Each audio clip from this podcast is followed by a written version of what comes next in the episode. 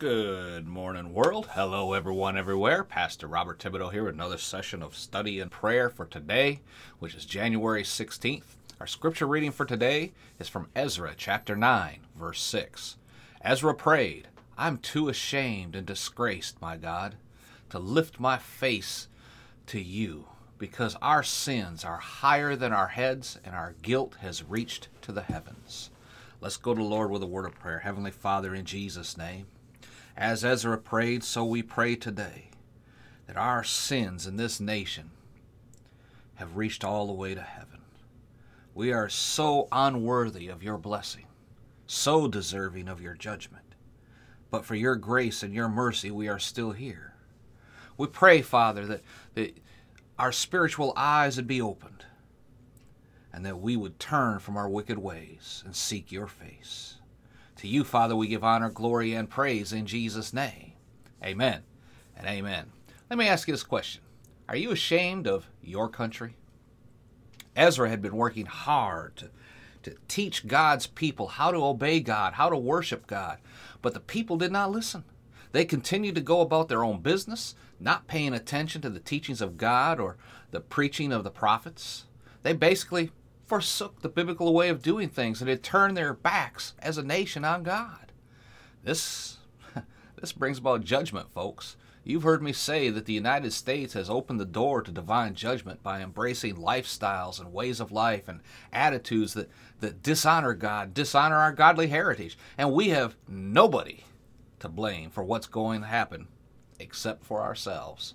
If we do not repent and do so quickly, it will be too late. Ezra found out about lots and lots of people who were choosing to disobey God as well. He was he was basically hurt. What does Ezra do? He prays. Ezra begins his prayer by saying to God that he was too ashamed and humiliated to even lift his face towards heaven. He declared, Our iniquities have risen higher than our heads, our guilt has gone all the way up to the heavens. Here, right from the beginning of his prayer, Ezra was pouring his heart out to God, telling him exactly how he felt.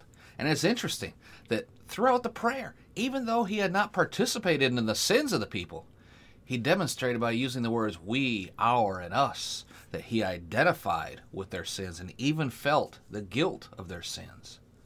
This is how it is for us in the world today. Even though, as Christians, you may not have participated in abortions or homosexuality or supporting a particular political party that encourages such actions, you're still here. You're still part of this nation.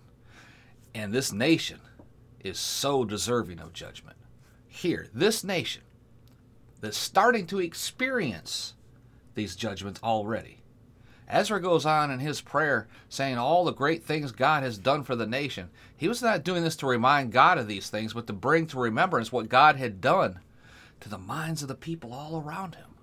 Then in verse 10, Ezra says to God, What shall we say after this? So here, this Pastor Bob paraphrasing now, he's praying, Now that we've done for all, all that you've given to us, all your kindness and your blessing upon this land, what have we done? We've turned our backs on you and forsaken your covenant. You told us not to do these wicked things, but we, as a nation, have done them anyway. Folks, this prayer should be prayed by believers everywhere right now. We we may not have been participating in the wickedness of the sins of this nation, but we permitted them to be practiced anyway. Well, how do we do that, Brother Bob? By electing public officials who supported, endorsed, passed, embraced laws that went contrary to God's word and God's will, and then punished anyone who spoke out with God's word against those wicked practices. We see this happening today. Cancel cultures all around us. Closing his prayer, Ezra said in great humility, Here we stand before you in our guilt, though no one can stand before you because of this. Ezra was basically putting it all on the line. He told God, basically, Your judgment is what we deserve. We do not deserve your mercy any longer. And it was true then, and it is true now. But this prayer got the attention of those around Ezra, and repentance began, and judgment was averted. God heard Ezra's prayer and granted mercy. What do we deserve as a nation or as a world today? I can tell you in one word judgment. But God is only because of His mercy that we're still breathing air today. But God. It's time to repent for you, where you have sinned against God. It's time for you to pray like Ezra prayed. Maybe, just maybe, you can influence those around you to repent as well. Then, and only then, will the impending judgment that's coming on America right now, the, the preludes to it are, are already showing its face. Maybe, just maybe, the impending judgment can be delayed. Let's pray for you to be able to influence others, to repent of their sins, receive Jesus as their Savior. It does not matter what you have done or what others have done. If true, true repentance comes in Jesus' name, it doesn't matter. Become born again, receive the gift of everlasting life. Then, if judgment does come, it doesn't matter to you because you've already received mercy. Amen? Let's pray. Father, in the name of Jesus, we pray for this nation, for the world, wherever someone is listening or watching this video right now. We thank you, Jesus, that your sin, you took our sin upon you on that cross, bore our sin so we don't have to. But Jesus, we pray for this world that we live in right now. There are so many people deserving of judgment, deserving of hell. This world has been judged already. And we see the judgment taking effect. Lord Jesus, our prayer is that we would be able to influence one who will then influence one who will then influence one. And soon, this world would be serving you again.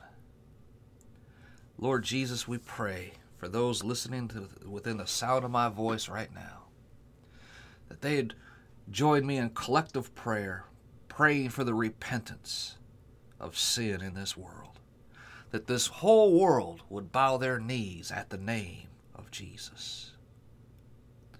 But Lord, if judgment is coming, which I believe it is, we thank you in advance that for the promise that your people called by your name would be spared from this judgment.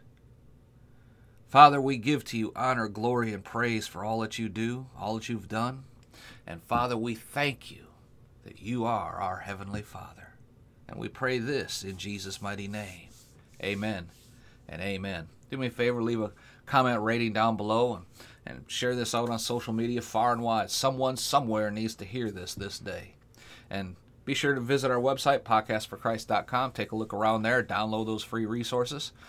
Till next time, Pastor Bob remind you again, 1 Thessalonians 5.17 Living Bible says to always keep on praying. Be blessed, folks. Talk again tomorrow.